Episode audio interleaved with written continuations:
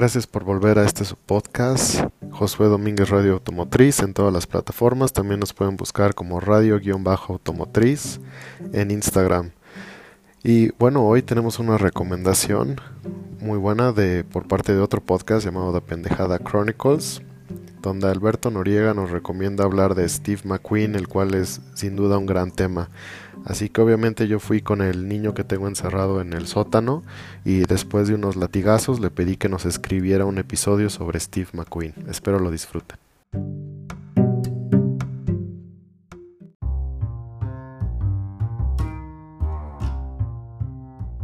Hoy vamos a hablar del King of Cool, Steve McQueen, una de las más grandes estrellas y una persona por la que muchos modelan su vida.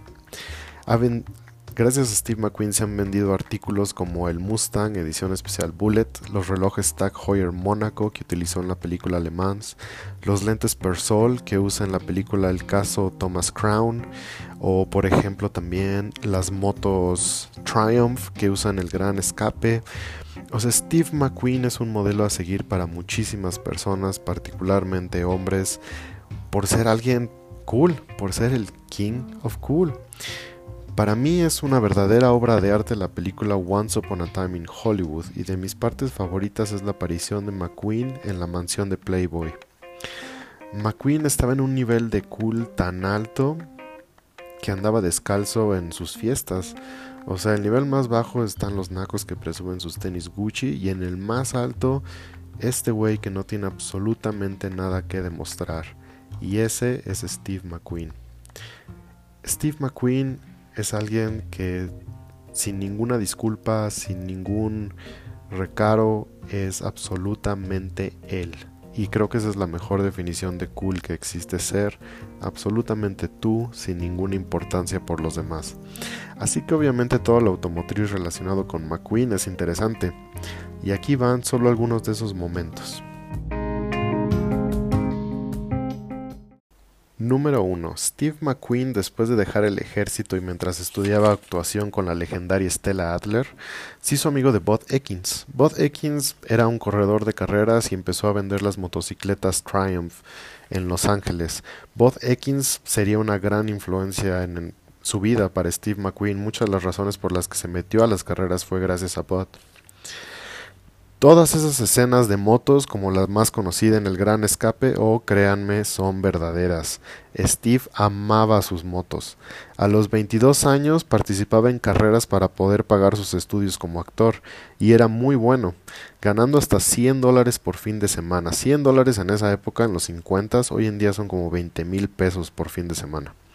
Durante la filmación del Gran Escape se enteró de una carrera de 6 días que se hacía en el este de Alemania. Le llamó muchísimo la atención. Bod Ekins de hecho participó en esa carrera mientras filmaba El Gran Escape. Le interesó tanto que regresó al año siguiente para participar en ella. O sea, estamos hablando de que él no tenía nada que presumir, no había cámaras ahí y se animó a participar en una carrera de seis días continuos por el este de Alemania en medio del bosque en motocicletas clásicas. Un sueño para muchos sin ninguna duda. Al momento de su muerte en México en 1980, dejó una colección de 100 motocicletas clásicas. Número 2. ¿Qué haces cuando eres increíblemente guapo y famoso? Pues si eres Steve McQueen, participas en la Baja 1000 o México 1000, considerada una de las carreras todoterreno más peligrosas del mundo, 1700 kilómetros por el desierto mexicano. McQueen compró un Baja Boot usado, básicamente una camioneta modificada especialmente para la carrera en 1968 tracción 4x4, motor V8 Chevrolet de 450 caballos y un cuerpo ligero.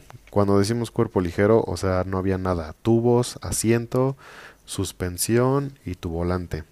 Steve McQueen y su copiloto Harold Day volaban hasta 20 metros entre las colinas del desierto mexicano yendo a toda velocidad, saltando entre ellas Desafortunadamente el auto tuvo problemas con la transmisión y no pudo terminar la carrera, pero vaya aventuras en las que se metía McQueen.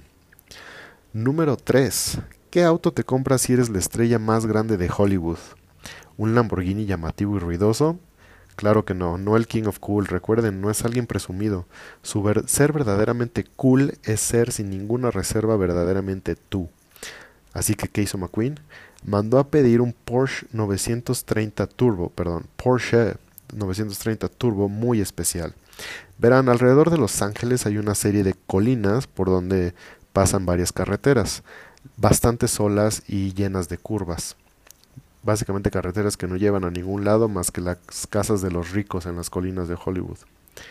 Estas eran el parque de diversiones de McQueen. ¿Qué pidió McQueen en su Porsche? Pidió que el coche se pintara de gris mate para confundirse en la noche y debajo del tablero un switch ilegal para apagar las luces traseras y las de los frenos.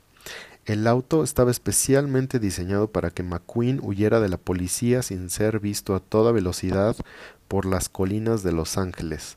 O sea, este tipo se salía, no sé, 11, 12, 2 de la mañana en su coche, apagaba las luces, incluyendo las traseras y la de los frenos, y corría a toda velocidad por las colinas de Los Ángeles. Vamos a ver más adelante que se volvió bastante famoso en el departamento de policía de Los Ángeles. Definitivamente un hombre que buscaba aventuras. Número 4. McQueen decidió que quería hacer una película sobre las 24 horas de Le Mans. Así que, ¿qué, ¿qué, sería lo normal? Imagino que lo normal sería, a lo mejor compras unos autos baratos en ese entonces los Lola, por ejemplo, de carreras, les pones un cuerpo falso para que parezcan los de Le Mans y rentas el circuito en alguna ocasión en la que no estén las carreras. Pero no, este era McQueen y todo alrededor suyo era más grande e increíble de lo que parece. Así que obviamente lo que él hizo fue empezar a filmar durante la carrera durante la temporada regular de Le Mans en 1970. Compró un Porsche 917K de competencia para que participara en la carrera. Y además, McQueen había corrido antes en las 12 horas de Sebring en un Porsche 908 que ganó el segundo lugar. Pues él decidió tomar este Porsche 908 y ponerle las cámaras encima o sea, tomó un coche de carreras muy competitivo y lo convirtió en su coche de grabación para que el camarógrafo estuviera encima de este coche participando en Le Mans grabando a los demás automóviles.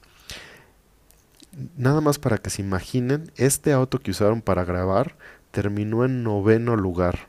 No se registró oficialmente, pero hubiera terminado en noveno lugar las 24 horas de Le Mans. Malditas leyendas.